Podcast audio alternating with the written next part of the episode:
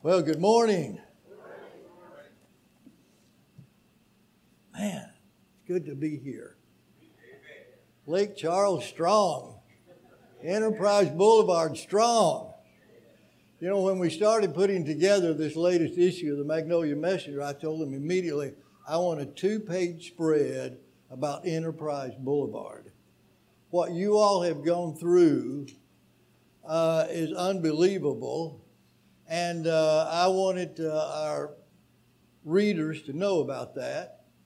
And you have really been an inspiration, I think, to our brotherhood and what all you have done and how well you have done it and hung in there. And so I wanted to be here today just to just to, to see you and just to uh, uh, get the, the great uh, uh vibes that you are giving off to, uh, to everyone that comes here it, it's just amazing what you've gone through. I'll have to tell you, when I came into town yesterday, I, I got off up here and, and began to come down and actually turned and went through a few neighborhoods and came by the church building here and then made it over to a, a, Butch's uh, house. And the time I got over there, uh, first of all, it was harder for me to find, you know, the right places to turn because your city's changed so much. Buildings that were there aren't there anymore, and trees and, and things, and the debris. And I'll tell you, it was kind of emotional. I, by the time I got to Butch's, I, I kind of had tears in my eyes. I mean, this, you've been hit hard, and yet you've uh, uh come back strong. And I'm really uh, uh, just a joy to be with you today. And, and uh, it was a, a, privilege to be able to uh, tell others um, uh, through the Magnolia Messenger what you've been through. And by the way, Bud, thank you for uh, helping me uh, uh in writing those articles. I had to go back and forth. And, no, Bud, this isn't exactly what I want. Give me this. And he, he did a great job, and I, I appreciate him telling your story here. And it's really been wonderful. Second reason I wanted to come was that I wanted to just to, to look you in the face after, uh, I don't know, eight or 10 years that you have supported me and my work in Tunica and just say thank you. As most of you uh, probably know, if, if you don't, uh, last Sunday was my last Sunday in Tunica. Uh, we uh, have kind of come to the end of, of that work. The Lord uh, opened up some other opportunities and, and doors for us, and we just felt like it was His way of saying it was kind of time to, to move on we leave a church in Tunica that's um, uh, young and vibrant and growing and uh, is in great shape, and they're going to do fine. And to a great extent, that is because of uh, churches like you that help support me. Uh, it's been uh, it's been quite an um, interesting thing to live on outside support now for 14 years. And you kind of lose supporters and you gain some, but you all have, have stuck with me at times even increasing your support.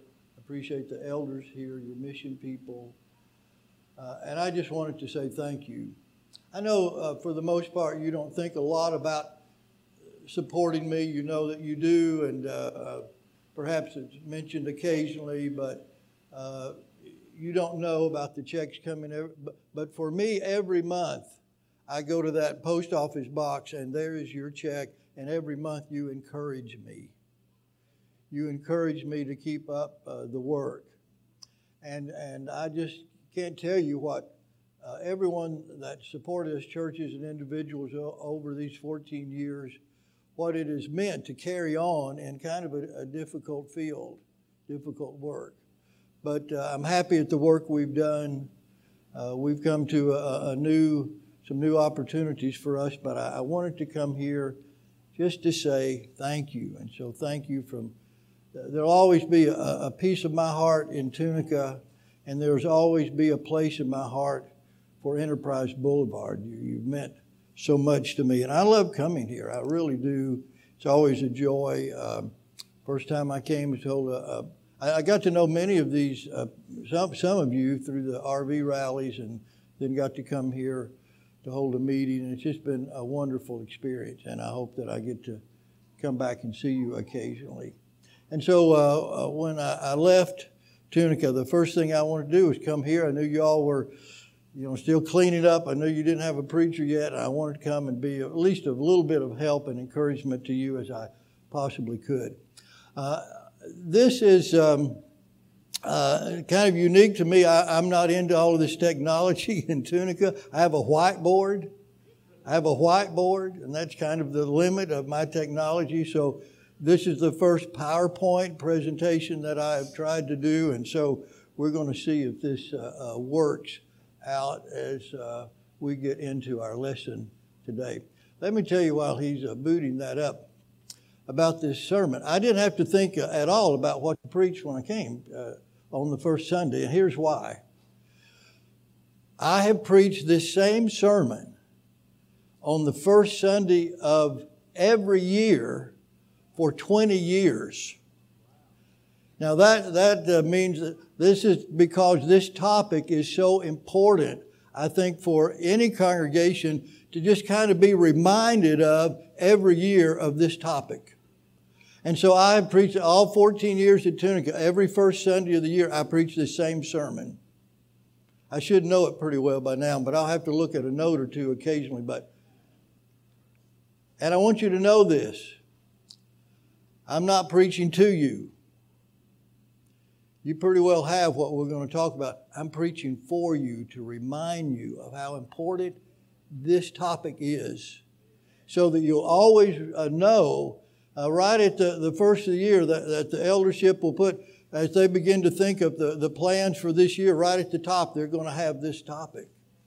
And then to know what this topic, how important this topic is. Many years ago, Ira North wrote a book right before he, he passed away. Brother North, as many of you may know, was the uh, longtime minister for the Madison Church of Christ in Nashville, Tennessee, was the largest uh, uh, church uh, congregation among us for many years, over 2,000 members, and still is a very large congregation. And uh, he wrote this book called Balance, a small book about church growth. And I've pretty well stolen uh, most of this that I'm going to share with you. Most of that I've kind of stolen from, from this chapter uh, in, uh, in that book because I just felt like always when I read that, that's what I want to preach about. Uh, he has a chapter in that uh, book called The, the uh, Golden Key to Church Growth, and that's what we want to talk about a little bit this morning. Now, I'm going to see if this is going to work. That's amazing. It's amazing. This comes from our reading here in Ephesians chapter 3, and I appreciate uh, the good reading uh, this morning. And it says here uh, in, um, in encouraging the church in uh, Ephesus, he says in verse 4 I implore you to walk in a manner worthy of your calling. Then he says here to be uh, diligent to preserve the unity of the Spirit in the bond of peace. I want us to talk about the importance of church unity. Uh, here, notice here this passage. He says, Be diligent. This is something that you, you got to just keep at and keep at and keep at and be diligent in doing it. It's not something that's going to come always be easy, but uh, he says here to be diligent. You're going to, to give effort toward this, to preserve. This is something that you've got to preserve. You've got to keep it fresh, that you've got to keep it new, that you've got to keep it uh, a present. We preserve things so that they do not spoil or ruin because once something ruined, you can't get it back to fresh. So you want to preserve this so that, so that this unity is never spoiled or ruined. You want to make sure that that does not happen, and we'll see why here uh, in a little bit. To preserve here the unity of the Spirit in the bond of peace. The unity of the Spirit. The Spirit is one. The Spirit, of course, is that great part of the deity the Spirit which gave us the Word. And it is one united story that the Spirit tells us. And so everything about this unity that is spoken of here has a oneness to it, as you saw in the reading there. Uh, there is but one body. one Spirit, one hope, one Lord, one faith, one baptism, one God and Father of all. The oneness, the, the, the unity here. Uh, uh, God the Father, God the Son, God the Holy Spirit, they were all united in this great scheme of redemption. They were united in it, and they each did their part. And in this um, a great effort that we have to uh, live our lives as a Christian, we uh, recognize this, this oneness nature of the Lord's church. There is a great oneness nature here. Uh, there is a of, of, of, a lot of pluralities. There is this oneness. And we are to do everything that we can to preserve that, that unity, that oneness that is to exist in this thing that we call and know of as a New Testament uh, Christianity. And so we need that, that, that oneness, that importance of that uh, oneness of Christ. The number one goal of any church at the beginning of any year is to keep the unity within the congregation. This is so important that we all maintain that oneness, that we all maintain that, that unity among us. Uh, the epistle of, of uh, First John, it's all about listen, we've got to love one another. With, with that agape love, that love of God, we've got to, to care for our brother. And, and you cannot, as John says, you can't hate your brother and, and uh, love God. You can't do that. There is the, this importance, the, the number one resolution on the board of every eldership across this land is to make sure that we, whatever it takes, we maintain unity within the congregation. And the number one resolution of every Christian in every congregation should be I want to help preserve the unity within our congregation. Just look and think a little bit about how important unity is. The number one problem in the world today is what? Well, the failure to live together in, in harmony. Just look around at this world that we live in today, and you see a lot of uh, division and wars and fighting. I mean, look at the, the Mid East and the, the issues that uh, are going on in the Mid East and Iraq and Iran. And on me, we get so, uh, uh, it just keeps going there. You look over into China's fighting against Hong Kong and all of that issue that's going on. And we go over in London, just broke away from the European Union and all that uh, infighting that's going. Everywhere you look, there's a, there's just a, a fussing and fighting and wars, and and it's uh, it's mind-boggling in, in the world today. Just how uh, sad that is, and even in our own nation. I mean, look at our, our country. We are becoming less and less united. Uh, we see all kind of, of, of division even within our own own nation and how, how unpleasant, how nasty that is. And none of us, well, we just want, we want to live in peace and in harmony. And yet that doesn't happen, sadly. The number one problem in our home today and across this land is what? Well, the inability of mom and dad to learn how to live together. And so we have divorce rates that are always been high in uh, this nation in uh, the recent few decades. So uh, you have uh, that a lack of unity within the home. And so uh, uh, mom and dad uh, can't figure out how to live together in unity. And so one goes one way and one goes the other, and, and the kids are pulled back and forth.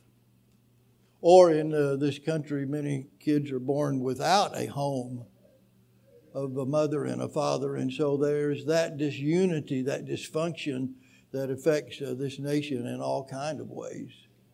And so, what a huge problem that we face in our families, and just keeping that, maintaining that that unity, that uh, to so that these uh, uh, children can grow up in peace and, and harmony.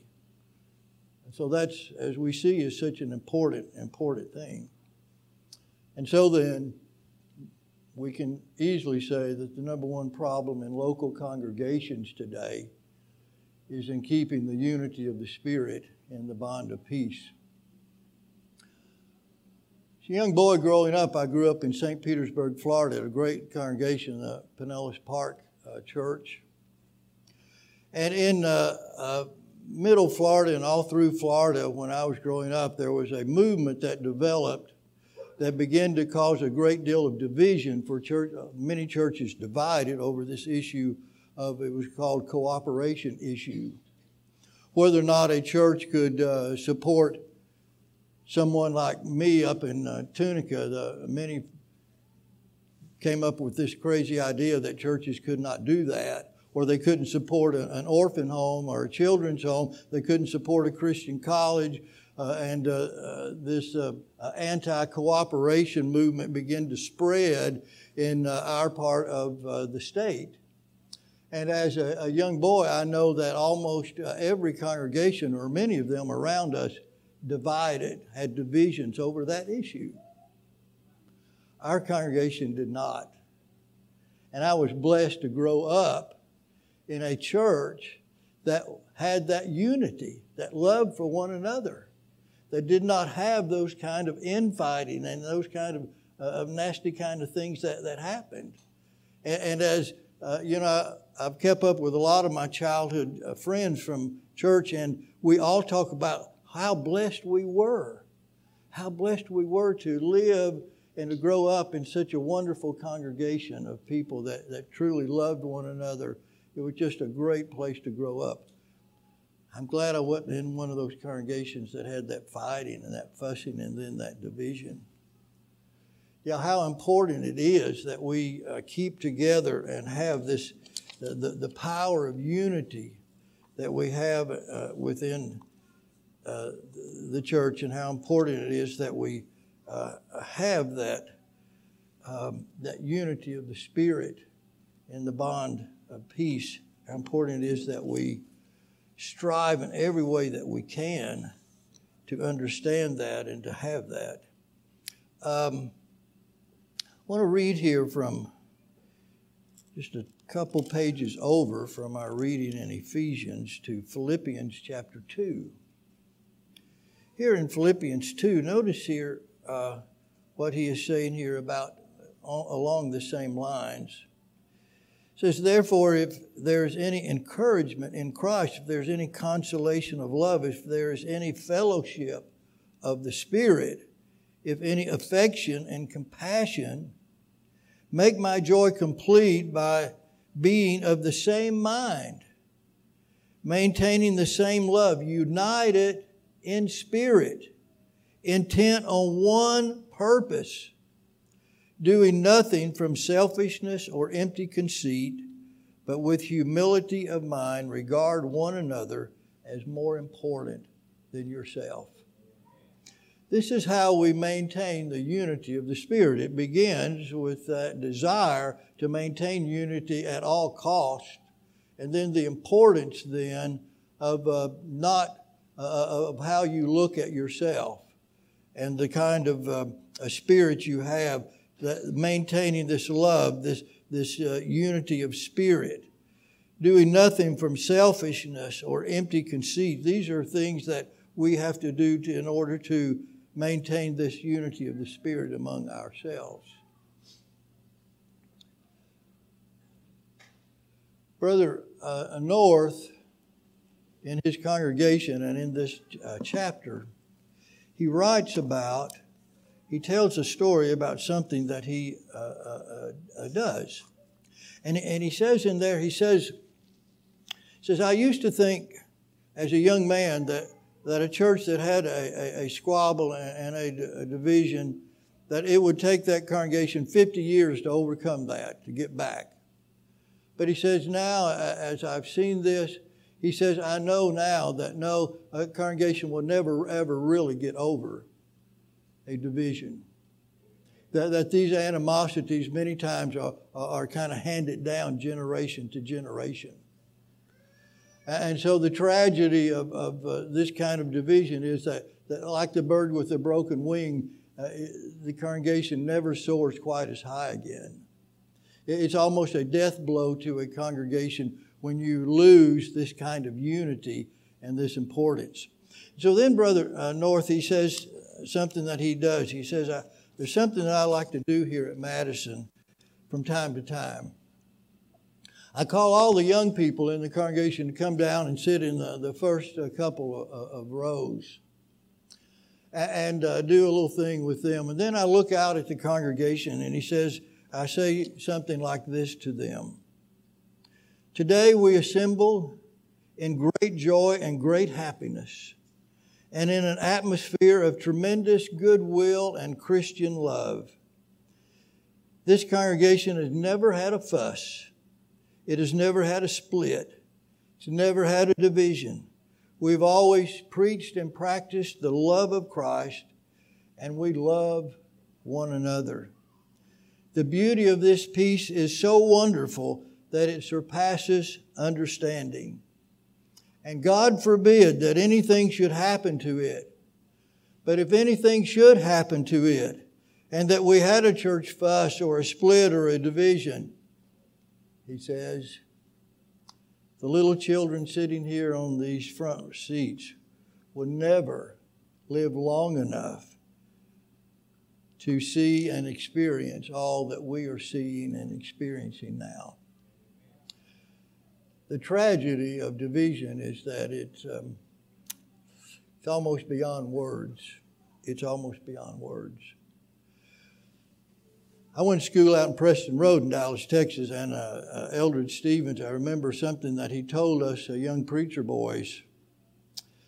He said, Gentlemen, and speaking about division and church squabbles, he said, I, I would crawl out of town on my hands and my knees before I had anything to do with a church division. And so uh, we have to understand that, that what, no matter what struggles we go through, no matter what things that we have to deal with, our first number one concern is to make sure that we maintain, that we work those things out and we come out of it uh, loving one another, and in complete uh, unity of the Spirit. Uh, because without that, we will certainly be uh, struggling in uh, untold ways.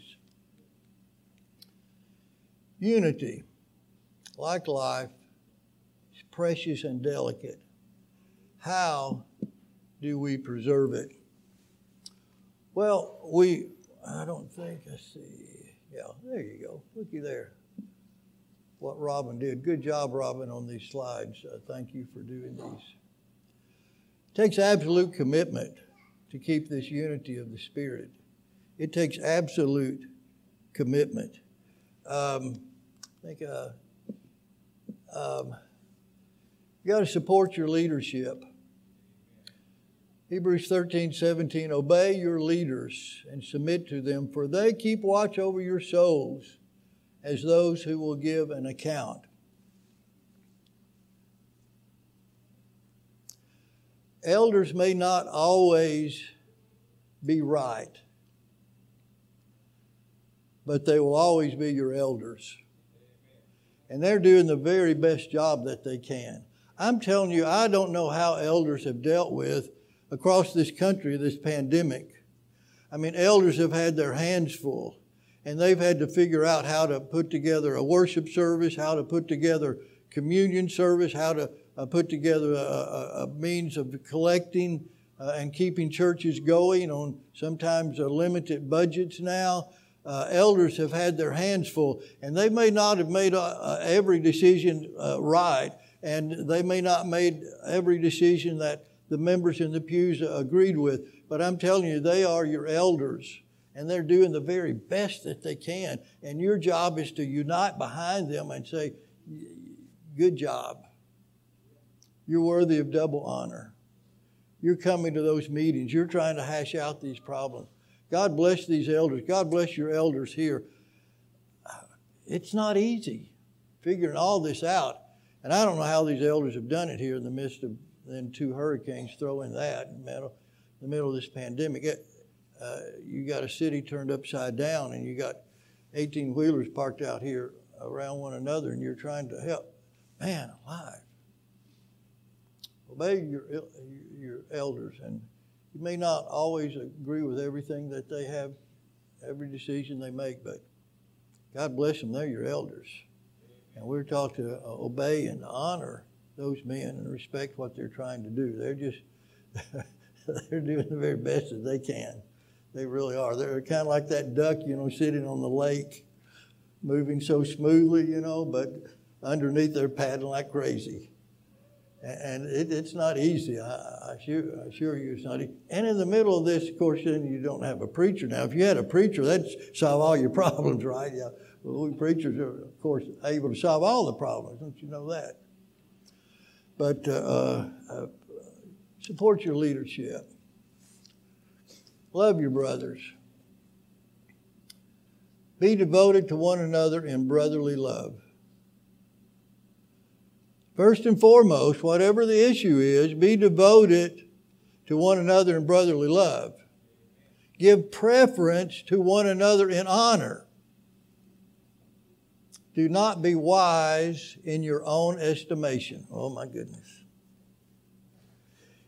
You know, I remember when those friends came to Job when he was in all of his misery, and he's sitting there, you know, boiled, sitting in a bed of hot ashes, scraping himself. And they came at him, pointing his fingers, telling them, telling uh, him uh, all the reasons why all this happened to him, giving him all the reasons for it. And he kind of looked at them, and I'm kind of paraphrasing. He says, Boy, you must be the people. You must be it. You must have all wisdom. But you know what? They were wrong. They were dead wrong. Sometimes when we think we've got all the right answers, you don't. And sometimes when we think that, that we're, we're the ones that got the right solution, it's not. Don't get too wise in your own estimation. And first and foremost, my first inclination now is this. If you got your idea and I've got my idea, I've been smart enough to know that my idea most of the time is wrong. That's the way I look at it. Uh, I've just realized that usually my ideas, boy, they, uh, they just don't work out as good. And whatever it is, we've got to love one another. Give preference to one another. Well, my idea may be better, but we're going to do yours anyway. It's kind of like husbands. it's kind of like how we do with our wives. We may know better, but it's yes, dear. Whatever you want, yes, dear. We may think we got we know better. We may think we're wiser guys, but Yes, dear. Yes, dear. That's how we need to do with our brothers. Solve a lot of problems. I think I got, the, but we'll try it your way. We've got to, to love our brothers, love one another. Not get, uh, as uh, he says here in uh, Philippians 2, um, nothing from selfishness, empty conceit with humility, regard one another as more important than yourselves. And then finally, man, what a beautiful thing it is.